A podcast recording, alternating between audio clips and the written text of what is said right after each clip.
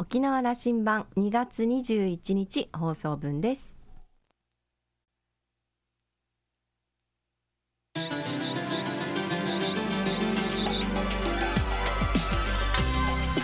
皆さんこんにちは。沖縄羅針盤パーソナリティの富田恵です。沖縄と県外をあちこち行ったり来たりしてますとですねあの温度調整温度差に結構苦労することがあるんですけれどもあの上着ねコトなんかは脱いじゃえば別に大丈夫なんですけれども例えば東京で羽田空港まで寒いのであのいわゆるヒートテックのババシャツですとかはいていくんですけれどもねあのそうしますとですね沖縄に着いた途端にこれはどこで脱げばいいんだっていう あの急いで那覇の街に出たいんだけれどまあババシャツはいいとしてあのちょっとねあの桃引きなんか履いてる時には温度調整どうしようかななんて思ってますけれどもね。まあでも温度差はありますけれどもえどっちもいいところがあるので行き来をしながら。さあ今日も沖縄羅針盤をお届けしていきたいと思います。5時までお付き合いください。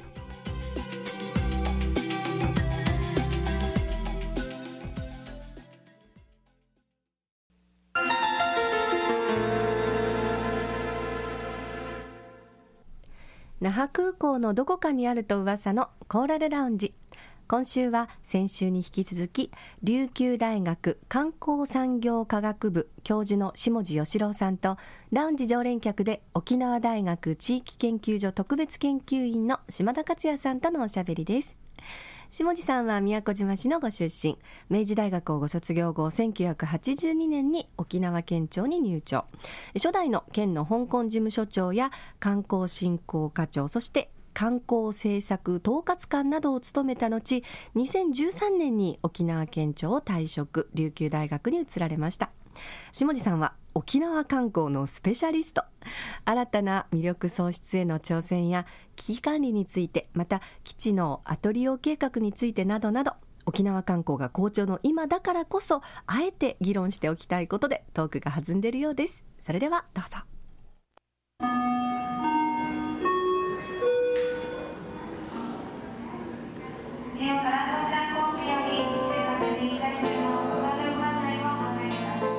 縄は今世界水準の国際観光リゾートを目指すと言っているわけなのでまさにその水準の人材をそこにこう投入していかなきゃいけないという話でしょうかそうですね世界水準というのはやはりこう非常に強いブランド力を持つということが、まあ、言い換えればそういうことなのでブランド力を持つということはそれを支える人材がしっかりしているというのがまあ基本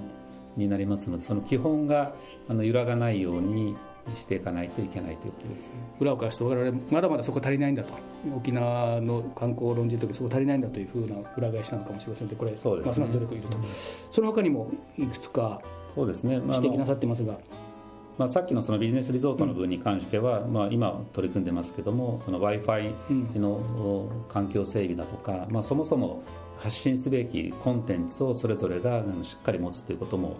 大事ですし、まあ、観光地はやはりこう常に新しい魅力をどう作り出すのか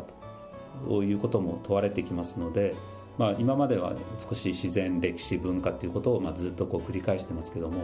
まあ、その中にどうやってその新しさが加わってきたのか質が変わってきたのかっていうふうなのところはやはりこうリピーターが多くなる、まあ、これから外国人もリピーターをどうするかという議論になりますので通り一遍のものではやっぱり相手に通用しないと。いうふうな時代を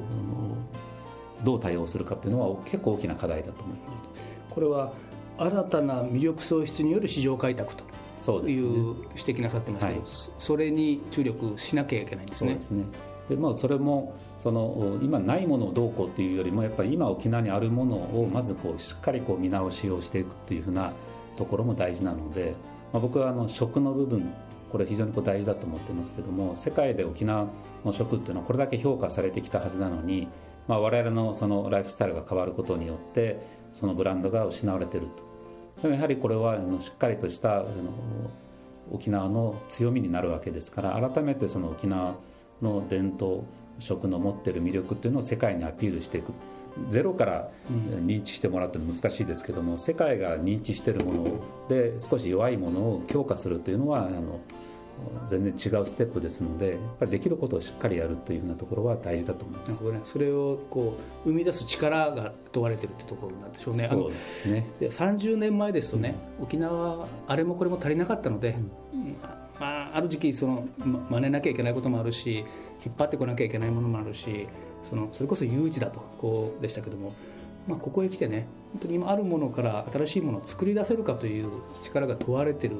時代に入ってきたんだそうですね。これはまあ新しいチャレンジでしょうね、うん、この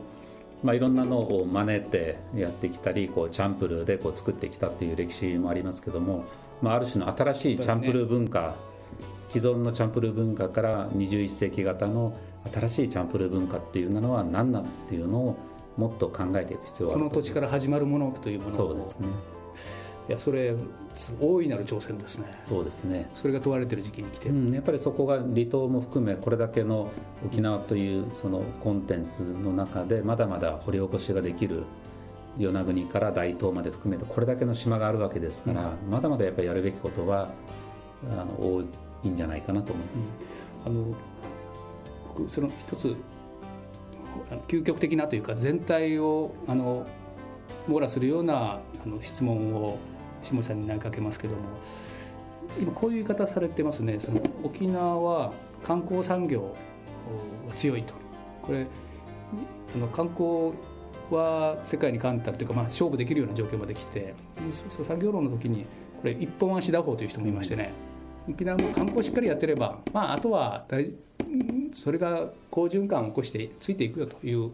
あの経済論の考え方もあるんですけども下村さんどの立場に立ちます？あの難しいですね、うん、まあ、観光はあの総合産業なのでというのは、ね、観光が伸びれば他も引っ張られるということもあります、うん、20年前我々ずっとそれ発信してましたよね、うん、で観光を下に見るようなあの風潮があったのでいやいや沖縄にとって観光こそが大事なものだというのをずっと僕発信してたつもりだったので、ね、下村さんもそうでいらっしゃいませんけど、しかしここへ来てね観光がもう一番になっちゃってあの観光さえあればというようなことが急にガーッと大きくなったような気がしてねちょっとちょっと立ち止まらんといかなと僕は気があるんですよ。そうですね、まあ、そういう意味でこう私が言ってるそのビジネスリゾートというのも単にその遊びに来るための観光という小さなあの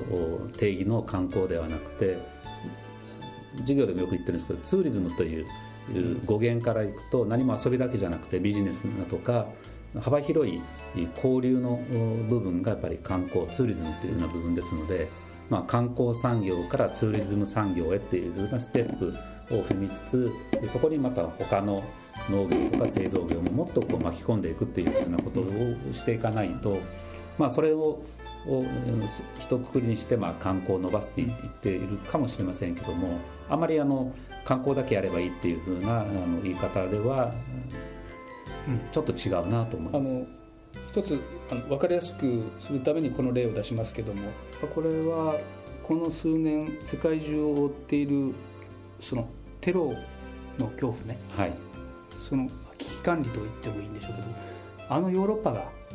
あの危機の恐怖に今さらされてるわけでね。いやこれそれこそ我々はその2001年のあの同時テロのあの経験があるわけですけども。これはこれどうなるものでもないんです。地域でどうという政策。ただ何を今考えておくべきなのかなと。ですねまあ、2001年のアメリカの同時多発テロ事件。あの時私も県庁で担当をしていましたけども、うん、それ以降の十数年はやっぱり危機管理の時代でもあったわけですけども、まあ、ここに来て非常に好調な中でその危機管理に対する意識というのが少し薄れてきているとすればね、やっぱりそこは大きな問題だし、まあ、観光は平和へのパスポートというな言葉もありましたけども今世界で起きていることはそうではない状況があちこちで起きている。で一方でこう豊かになった人はどんどんその動いていく、まあ、若干矛盾した状況もありますけども、まあ、そうした中で何があのきっかけになって人の交流が止まるかということはやっぱりこう何が起こるかわからない。の想定外という言葉が使わないというのがあのこれまで危機管理をしてきた人たちの、まあ、ある種の共通語になってますので、うん。うん、想定外だったというふうに言わないようにしておかないといけない過去経験してるわけですからね。そうですね。沖縄も、まあ、何度となくそういうのを経験してますから、まあ、それこそ好調な時こそその危機管理への意識というのは高めておかないといけない、えー、政策担当者政策責任者はこの辺の意識は持っておくということそうですねやっぱりあのそれは持っていると思いますけども、あのそこはやっぱり繰り返し、まあ、メディアもそうですけども自分のところだけが良ければいいんで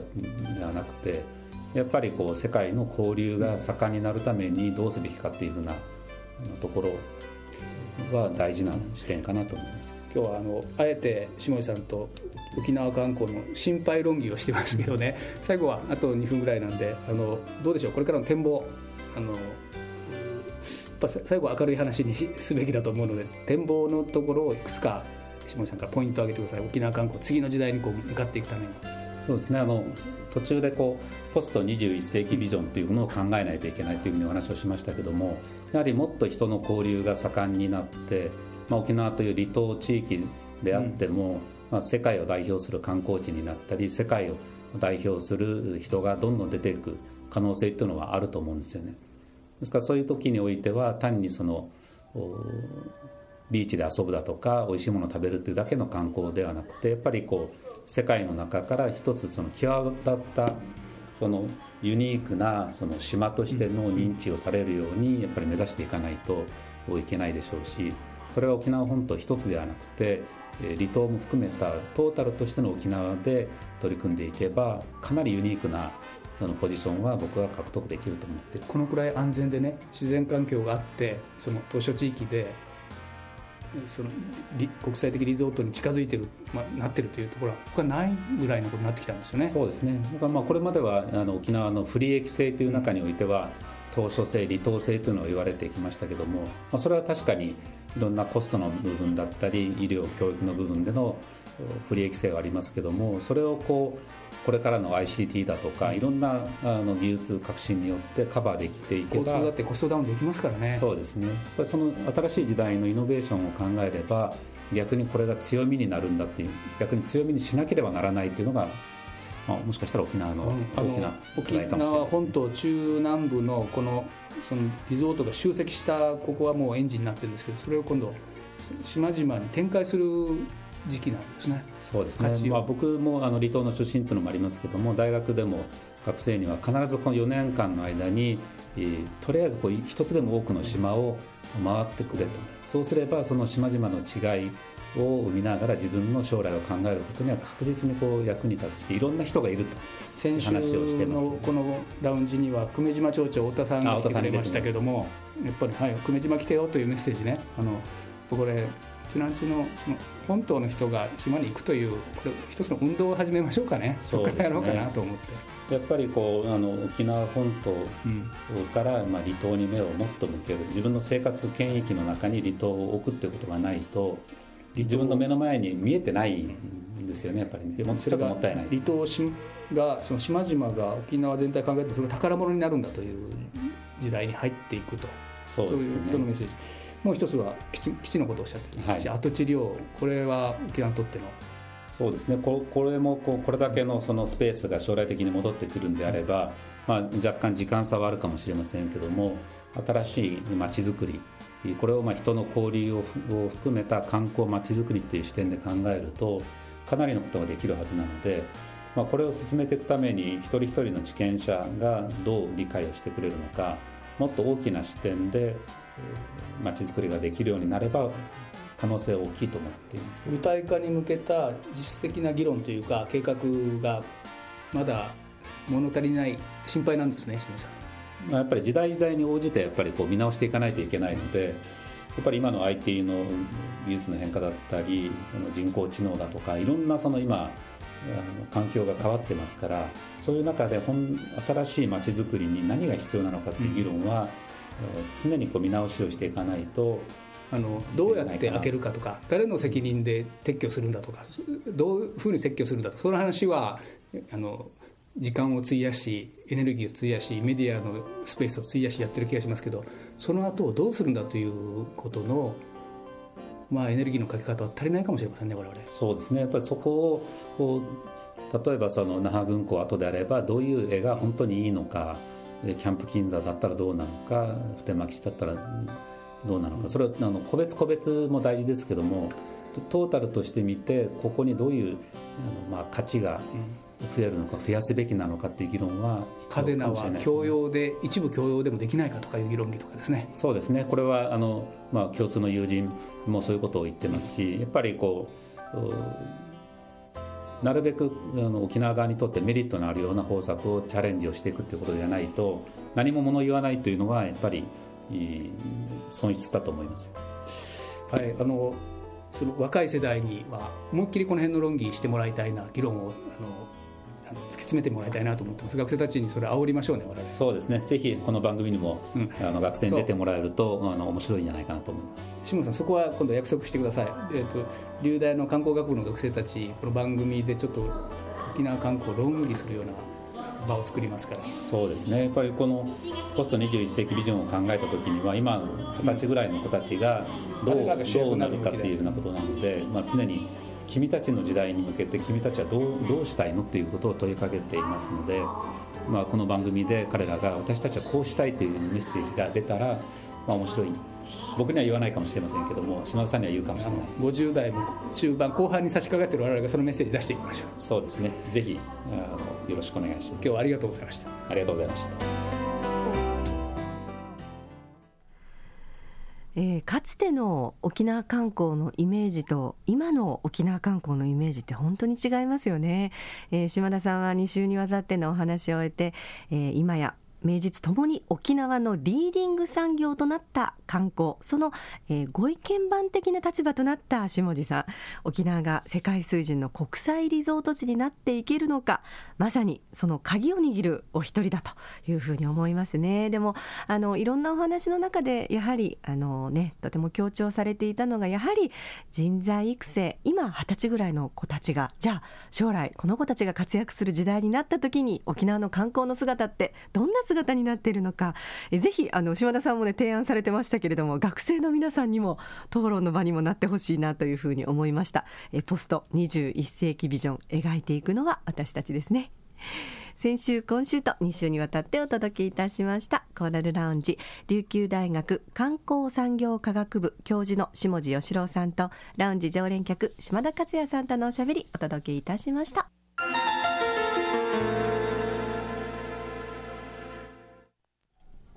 めぐみのあしゃぎだよりのコーナーです。え先日ですね東京の突版印刷をお尋ねいたしました。沖縄羅針盤のコーラルラウンジのコーナーにもねあの先日突版印刷の佐伯さんにご登場いただきましていろいろと新しい技術のお話を、えー、していただきましたけれどもその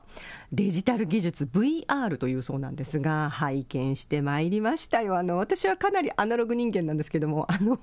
そのすごい技術にですね舞い上がってしまうほどだったんですがあの拝見したのは2つのコンテンツで1つは安土桃山魔女を再現したものですと。それでもう一つはあの、えー、インカ帝国のですね謎の遺跡空中都市のマチュピチュの遺跡だったんですけれどもこれをですねコンドルの目線でこう俯瞰したような映像だったりですとかであのとてもびっくりしたんですが大きなスクリーンでそしてあの臨場感のあるサウンドを楽しめたんですが見るだけではなくてですね実際に自分でこうコントローラーを持って、えー、高いこう上空まで飛び上がってみたりそれからちょっと細かいところ見たいなと思うと近づいてこう細部を覗いたりすることができるんですよね。でもとっても感激をしたんですけれどもあの2つのこの映像を見ながらすごく感じたのはああこれが沖縄のことで実現できるとなんて素敵なことなんだろうというふうに思いましたね、えー、かつての首里城からの城下町への風景だったりそれから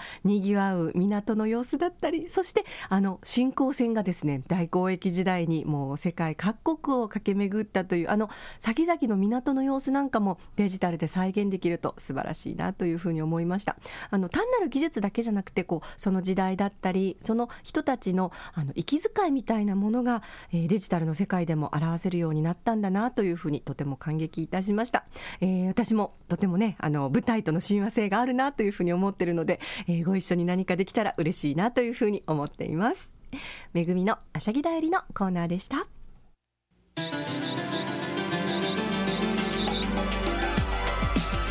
沖縄羅針盤のこれまでの放送はポッドキャストでいつでもお楽しみいただけます。ラジオ沖縄もしくは沖縄羅針盤と検索してホームページからポッドキャストでお聞きください。